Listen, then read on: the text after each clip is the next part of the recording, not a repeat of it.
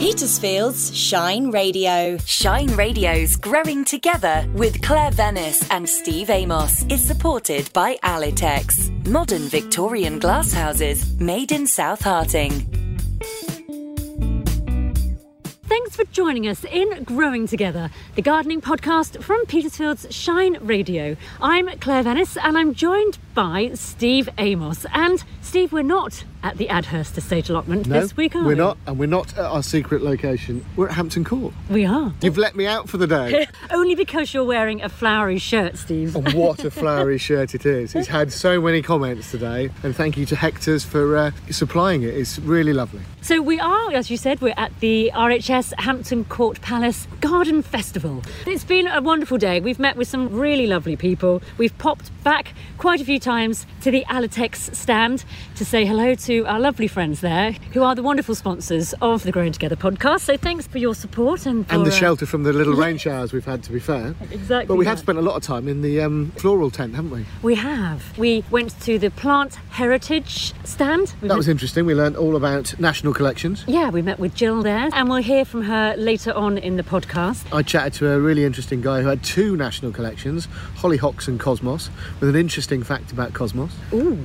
Okay, look forward to hearing that. And brilliantly, the person I really wanted to meet was the beardy gardener, Leigh Johnston, who is displaying his giving garden. And his wonderful story will be played later on in the podcast. He's got a great message, hasn't he? He really does. Now, I'm just going to say it's a bit windy recording this now, so if you do hear some of the wind, we're not being blown away. We are safely sat at a picnic table, but it's been a bit of a windy day. I met Darren Everest, who is a sweet pea, and more importantly for me, a dahlia grower. And I think it was really him that got me into showing dahlias. He, Was he's it? a fascinating guy. We could, we could have talked to him for hours, couldn't we? Well, you definitely could have done. I, I definitely could have done. He was fair, very, yeah. very generous and um, and now lives on the Isle of Wight. So maybe a little trip over there. possibly, Another trip. Well, you can let me out again. Oh, well, I don't know. Fantastic. You behaved yourself. and I met Tom Hart Dyke, who is a plant hunter and has a national collection of eucalyptus.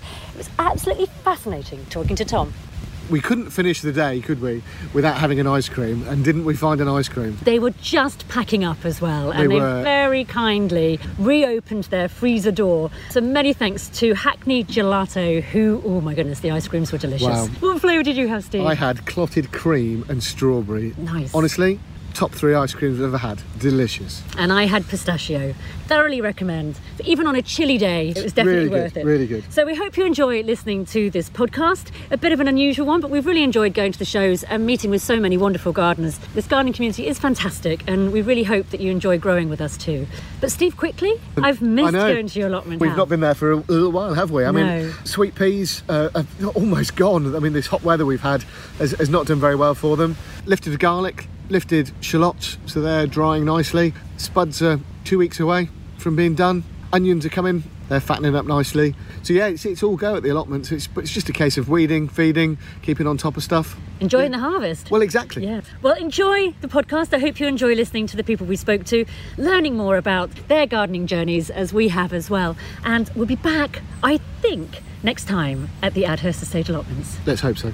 We've come into the floral marquee here at the Hampton Court Palace Garden Festival, and we've met up with the beardy gardener, otherwise known as Leigh Johnston. Hello, Leigh. hello, hello. Good to see you. Good to see you too. The garden looks lovely. Thank you. I'm really pleased with it. First time, didn't know what to expect. Didn't know what plants I was going to get until Saturday lunchtime. How did that come about? Well, the idea of the garden is called the Giving Garden. So it's a replica of what I did during lockdown, which was two raised beds, and I was growing annuals for people uh, who were going through a bit of a tough time with their mental health because I have a, a background of poor mental health, childhood trauma, etc. And the garden was my escape really during lockdown. But I wanted to share that with people. I was very conscious as well of people not having space, and I wanted to grow something for someone that maybe didn't have access to a garden. So the idea is that everything is given. The raised beds have been given, all the plants were given by as many different nurseries in the marquee as, as would lend me stuff. So it was a challenge because I didn't know what the planting style was going to be until literally two days ago. So I've just thrown it together, but I think it looks really good. The arch is, is um, given, all of the metalwork was given. So yeah, I'm I'm really proud, and, and it's been a team effort really. The garden is called the Giving Garden. What can people get from this garden when they come here at the show? So there's there's various different levels of giving. So wildflower strip around the edge, that's about giving to nature. Got obviously the plants given in the raised beds there, they're people giving to me as inspiration. The the quote on the arch is as you pass through, ask yourself, how do I feel today? So that's giving meaning, but also giving people the time to pause and reflect and just connect with themselves because we often don't do that in the modern busy world. We'll also be giving um, out free seeds, so that's about giving people inspiration and hoping to get them interested in growing something. And also, finally, we'll be doing nominations with people at the show. So, the, the, the original Giving Garden was about I would write a, a label up for the person that had been nominated and stick it next to the plant. And we'll be doing that throughout show week as well. I think mental health, you, you touched on it, you know, you suffered yourself. I think gardening is such a fantastic escape for people, isn't it? Totally. And for me, it's about connecting with something bigger. And when I'm having those days where I'm really not feeling great, gardening puts things into perspective for me. But also, it slows me down, which is what I need sometimes on those days where my head is just all over the place. I, I run an allotment, and so many people during lockdown wanted space, didn't have space, wanted to get out into the gardens. Obviously, you know, the government said we could use our mm-hmm. allotments, didn't they, mm-hmm. and go into the garden space. And a lot of people have said to me it was genuinely a lifesaver. And that's what I say. The gardening did save my life because if I didn't have it in that moment, especially when all that trauma came flooding back, when we were sort of trapped inside our houses, if I hadn't have had the garden, I, I don't know. I don't know what would have happened. The response obviously was quite a surprise to you when you first set up your Giving Garden. How many people have, have contacted you? Last year was the first year. I probably did about 20 nominations. This year we've had over, I think it's between 70 and 80. But also we're doing a national grow along. So we've got 50 mini giving gardens across the UK. So we sent out plant labels and seeds. So people are doing that. Obviously this one here will potentially have hundreds of people. But also people just want to give, whether that's seeds or time or in some cases money. Which I wasn't asking for, but but you know just to help cover postage and things like that. So people have been extremely generous. The and horticultural world's like that. Though, it is. It's such a great community, and I hosted a stage in this floral marquee last year and met a load of people, and we've all become friends. And we're just it's a it's a wonderful, wonderful group of people here. Now, how do you see the garden growing? Are you pleased that this has taken this direction, that so many people have embraced it? Yeah, I, I want to create well-being spaces for people. I was lucky enough to to do a public giving garden for a shopping centre in Basingstoke near where I live, and I want to do more of that. I want I want people to have access to spaces that make them feel good. So hopefully. That might take off. Who knows? I'm just riding a fun wave. I think it's a brilliant concept, and I think it's a lovely garden and fantastic idea. If someone's listening to this now and they'd like to be involved or they'd like to nominate a plant for someone, how can they get hold of you? So website is thegivinggarden.co.uk, but also on social media, it's at Beardy Gardener. it's absolutely beautiful. I hope you have a lovely week here. Steve and I are now joined by Gill Groombridge, who is the business manager of Plant Heritage. Hello, Gill. Hello. Thank you very much for having us here because you've had a bit of a special day here. What are you celebrating at Plant Heritage? Today we're celebrating our 45th anniversary of Plant Heritage and also celebrating the milestone of 700 national plant collections throughout the UK. Congratulations. Thank you. Could you sum up what a national collection is?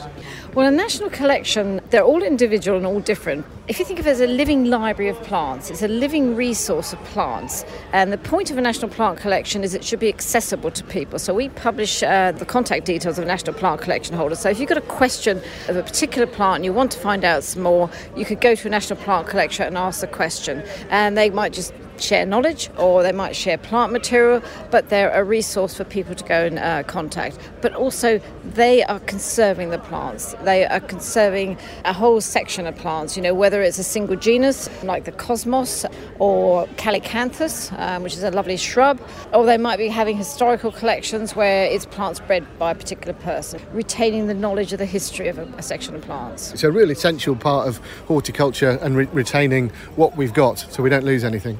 Absolutely, Yeah. to educate or for the future generations, and particularly with the larger issues, that you know, wider planet issues, climate change, uh, the pests and diseases, looking after the plants and sharing the knowledge, retaining the knowledge from the past for the future generation. And mix it in with things like climate change and pest disease means that we're helping looking after all these plants for the future. And at the end of the day, on a very simple level, where would the planet be without plants? Now, Plant Heritage, 45 years. How did it start? What was the beginning of Plant Heritage? Well, Plant Heritage started in 1978, um, and it was a, a, conference that was convened within the RHS and various gardens. And at the time, back in the 1970s, um, they were very concerned about the lack of diversity of plants in people's gardens. People were buying all the same plant, and the gardens were very your very clipped green lawns uh, with your annuals. And there was quite a big concern of the loss of diversity. We were originally called the National Council for the Conservation of Plants and Gardens, and it's so long, uh, can't even say it. So we eventually eventually we changed our name to Plant Heritage, and that we were born then. And then in the 1980s, just a couple of years later, that's when the first national plant collections were awarded. And in the 1980s, they started off by inviting people to have national plant collections, recognising which gardens had specific collections. Like on our display at Hampton Court, we've got three collections that were awarded in the 1980s. We've got Astilbe, which are in Marwood Hill Gardens in Devon and up in Holehird Gardens in Cumbria. We've got ferns from Savill Gardens in Berkshire, and we've got heathers that were from RHS Wisley. And those have been national plant collections for 45 years. Right. Um, so they're still there. And you also have seeds here that you collect and sell. Yes, Plant Heritage is a membership organisation, so we have 30 groups across the country, and our members collect seed from their garden. And some gardens allow us to collect seed from their sort of more public gardens. And our volunteer team is completely volunteer run. They collect the seed, they pack the seed, they label the seed. A lot of work. Huge amount of work that goes into it, and then uh, we offer it uh, for a donation at Hampton Court. Our idea being that we want to encourage people to grow plants from seed because once you start growing plants from seed, you a learn more about the plant and it's a way of encouraging the next generation to, to become uh, plants Yeah, yeah. people. Absolutely. Now, you mentioned the collections. Is there a collection that you're looking for that Plant Heritage would really like in their collection? Well, believe it or not, even though we've got 700 collections, there is a huge list of plant groups that we don't actually have national plant collections for or not registered as plant collections. So each year we have what we call our Missing Genera campaign. And this year we've got 12 plant groups that we're looking for national plant collections. And we find it's a way of engaging with people and people realise, oh, actually, I grow that plant. So on our display this year, there's Achillea millefolium. And I think in about 2017, we highlighted the fact that there wasn't any Achillea National Plant Collection. And in 2018, John Cullen, who's got a display right at the far end of the marquee, he decided he was going to collect them, and he's now got a National Plant Collection of them. Fantastic. Um, So some of the plants we've got this year, um, quite a lot of them are bee and butterfly um, friendly plants. We've got things like Echinacea, Campanula, which is a huge plant group, quite a challenge that one be. But we've also got cactus like Astrophytum. They're very um, interesting cactus, they've got huge spikes on them. so there's a whole range of plants, you know. So, with the national collections, are they all native plants to Great Britain, or do you have sort of interlopers, for want of a better phrase? Well, you'd be going back to Victorian times, really, because you know the Victorians and the plant hunters from years ago. They yeah, brought yeah. they brought a lot of plants in, and we consider them to be part of the UK Yeah. now. But they're considered to be normal uh, part of our UK. So the collections are what's available in the UK. People can grow in the Yeah, UK. yeah, So hence there's uh, collections in glass houses and in people's homes. So you don't need a massive space in order to have a national collection, potentially. The key thing to have a national plant collection is passion. If you're passionate about the plant, you'll want to learn everything about the plant, You'll want to collect everything, you've got to have the collector sort of, you know, I want to collect everything, and all you've got to have the right soil type. It's a passion that really works. Well, talking talking to a couple of your collection holders, the passion is, is evident. Gill, it's been really interesting learning about plant heritage. Congratulations on the 45th anniversary. Thank you very much. It's been a delight. So I'm joined here with Jonathan Shepherd. What defines a national plant okay, collection? so let's talk about one I've got here. It's it's Cosmos bipinnatus. Mine's only been in existence for a couple of years. As you go out and you see sort of how many named cultivars there are within that plant type, and so I've managed to source from seed because mine's a collection. It's an annual and it's grown from seed. Uh, 60 to 70 different types of different cultivars of Cosmos bipinnatus, and then essentially you end up growing them. So mine's grown on a flat plot in Lincolnshire. Mine's interesting because my, my collection ceases to exist in winter, whereas obviously some national collections may well be big trees, spider plant collections, so their collections in their house, in their front room. So it's all about sort of getting the seed and then getting to know about sort of the, the, the peculiarities of your plants as a whole, but also perhaps even sort of the individual cultivars. Yeah, so yeah. so- some flower earlier than others, for example. Okay, so I grow Cosmos on my allotment. Presume they're an F1 hybrid. I'm guessing the National Collection plants are not hybrids. Yeah, so some will be F1 hybrids, some not. Because it's, it's not been in existence that long, I haven't had the problem of having to isolate seeds and to get seeds come true, but that's part of the process. Will be, so for example, if I get a Cosmos, let's make one up, Cosmos apricota, to ensure that the seeds remain in existence. And so, as we all know, that Cosmos will happily pollinate with each other, Absolutely, and you'll get crosses, yeah, and you get some beautiful crosses.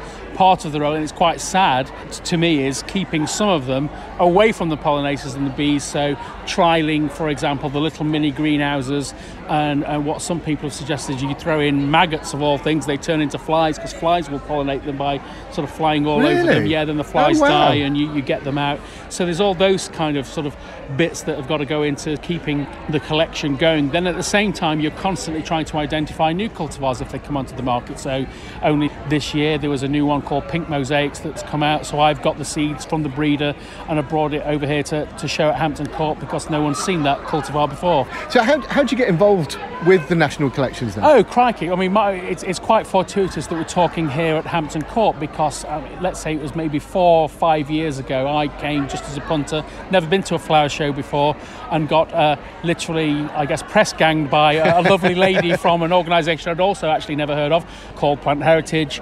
And I was astounded. They had this Missing Genera campaign, and I had a look, and it's like, there's no national collection of hollyhocks. And I thought, well, everybody loves a hollyhock, don't they? It's a cottage garden favourite. And they said, well, come on, join. Put- put And- your money where you your mouth this- is. When somebody says that to me, I kind of do. So it was okay. Come and join. So you have to be a member to have a national collection. You have to fill in a proposal, which gets considered by a committee. They will come back with advice. And they accepted my proposal, which was I would grow them all from seed, source them all. And, and let's fast forward, it was probably over a year that they'll come and judge it. So you'll have a local coordinator come and say, you know, yes, you've got five plants of each specific named cultivar.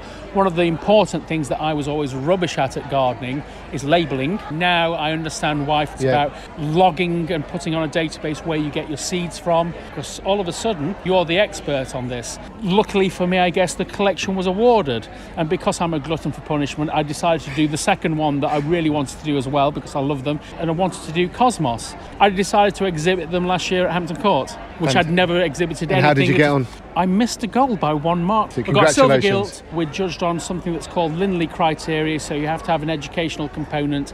But I was really pleased with the feedback from the judges that said your plants were top marks. Are you back exhibiting this year? Yeah, back here, brought more cosmos. I guess I grow differently to some exhibitors here. There's none in plastic pots. They're in big terracotta pots, and the roots will be at the bottom of them. And they're grown in peat free. They're grown pesticide free. They're actually grown tap water free because I think it's important to store all the, Brilliant. Yeah, rainwater. yeah. But the, you know, the pleasing thing for me is that they're looking quite good. They don't look out of place for an amateur. Well, good luck. Can we just finish with one interesting fact that you pointed out to me earlier about Cosmos? Yeah, we can. That, that I'm, I'm always keen on talking about issues with regards to climate change, and that cosmos as a plant may well be key to fighting climate change in one respect because they cut the methane that is produced by cows, and it's from burping, not the other way around. And they, if you feed cosmos plants to cows, the research shows it cuts methane production by about 16%. Fantastic. Jonathan, thanks so much for your time. Really nice to meet you. Great to talk to you too. I'm joined now by Tom Hart Dyke. And Tom, it's a pleasure to meet you because we've just had a presentation by Plant Heritage and you have a collection of eucalyptus. Yeah, likewise. Pleasure to meet you. Yes, we do. We're based at the World Garden at Lullingstone Castle in Kent, and we have the National Collection of Eucalyptus, one of actually three. There were two other ones, and there's something about them. I managed to get a grant with the RHS to go to Tasmania in 1999 to collect um, potentially hardy woody plants such as eucalyptus trees, and, and that was the basis of the collection. So I managed to bring back about 120 different types in about 16 species, but slightly variables within that. So, oh, it was brilliant, and they're all growing into quite big trees at home now. And there's something about eucalyptus trees. I know some people hate them. There's a love-hate relationship with a lot of people with eucalyptus. They do grow quite fast, but there are so many different types that you can grow that are small, good in pots, grow to 100 feet. They're so adaptable. The change in foliage, the juvenile foliage, often circular and bluey and white, to the adult foliage, which is often lanceolate and very long. And there's something about them. But that association with plant heritage is so important, and it really gives me such a boost to be associated with, with them since 2000 and yeah 2009. That's amazing. What an incredible journey that must have been. I'm really surprised that eucalyptus can survive in our climate here in the UK. Well, that is a very good point. They've been absolutely brilliant since 2001 when I started planting them until December last year. It's a sore point. They're all fine. A lot of damage because they weren't ready. In Australia, where they come from, a lot of the areas they come from, very cold in the winter, yes. Much colder than we experience here the winters. Minus 23, 24 degrees. People aren't actually really surprised to hear that. But they need a cooling down period. They always get that in Australia, and we did not get that in December. So, so many plants from Antipodean origin. So, so many people lost Hebes in the gardens. So many people Phormiums in Cordyline. The eucalypts were really tested, but they've got this amazing ability to adapt to fire, to things eating them, and to cold with these epicormic shoots that come from the bottom. So they're all regrowing, and it would be more like a, a shrubbery instead of an actual arboretum, a collection of trees. But they'll all survive and it'll be fine. But I love Christmas, but it was a bit of a horticultural heartache at Christmas. Oh no. it really was. What do you do? What are you going to do this year to prepare for the winter that we might possibly be having? There's not much really you can do with regards to eucalyptus because the collection's over four or five acres. I mean, you can't start fleecing things and, so on. It's a risk, but at the back of our minds, we all know growing these different things. All us gardeners know it's a risk. They're not native, most of these things. However hardy they may have been over the last few winters, they may not be for this winter. It's always a risk, I know that. But when it happened, it was like, oh no. So basically, what I'm hoping is a couple of mildish winters to get them at least 10, 15 feet tall, the new shoots. So they've got quite a woody stem on them, and that should mean they should survive. I've been told it was a one off last year. I mean, uh, Mother Nature never strikes twice in a row. I'm still not sure that's even true anymore, but I'm very optimistic and they look fantastic. The one thing about the winter, what it's done is okay, we've lost a few of the trees to ground level, but the regrowth shows you the different types of juvenile foliage that eucalyptus have from crimson pink to dark green to white to almost purpley blue, some of them. It looks fantastic. It's the florist's dream day out to see all these different foliage. It's great. That's interesting. I didn't know that. So, how many varieties of eucalyptus do you have? About 45 different species and about three or four hundred different plants. So it doesn't make sense to some people. What I mean is, I've got just that 45 different types of eucalyptus, but I've got six different collections of the same species collected, for example, in Tasmania at different altitudes. So the fruiting bodies, the, the gum nuts, the buds, the flowers slightly vary from type to type. It's all under the same species, but there are different forms of these varieties, and that's what I really love. And how hardy they might be, the variety and hardiness. Some have been two or three untouched this last winter, yet the same species just a few hundred feet away has been almost killed. It's so interesting how Mother Nature selected out a few that have survived. Now, is there a variety you could recommend that people could have in their garden, say, or like you said, in a pot? What varieties could we have at home? The best one, honestly, is the Wolgan snow gum. It's called Eucalyptus gregsoniana from southeast Australia. It is superbly hardy, great in a pot, and it really does well in the ground. And it's not too big. It's called a mallee, so it's multi stemmed from the base, and it comes from this thing called a lignotuber, which is like a storage organ where all these epicormic shoots grow from if it's damaged in the winter or the frosts really, really hit it hard, or something eats it or it's broken. They grow from these epicormic shoots, this lignotuberous base, which is fantastic. But it looks good, has good foliage, this sickle shaped foliage, red stems, lovely flowers. It flowers when only about three or four feet tall. Lovely white fluffy flowers, rich honey scent, great gum nuts, these little woody capsules that the seed is inside. And it's a great plant, just looks good and does all of its stuff when small. So it's very ornamental. That's the one to recommend. You can grow lots of the gunnii types, the more common types. The cider gums are easy to grow. In a pot, you can grow them in a pot, but if you put them in the ground, you've got to make sure you've got some space for them. Some of them are huge, absolutely huge. But the Wolgan snow gum, Gregsoniana, is the one for a small garden. In a pot, raised bed, or just in the ground, it looks superb. Ooh, you're tempting me now. You've got to get one, you've got to have one.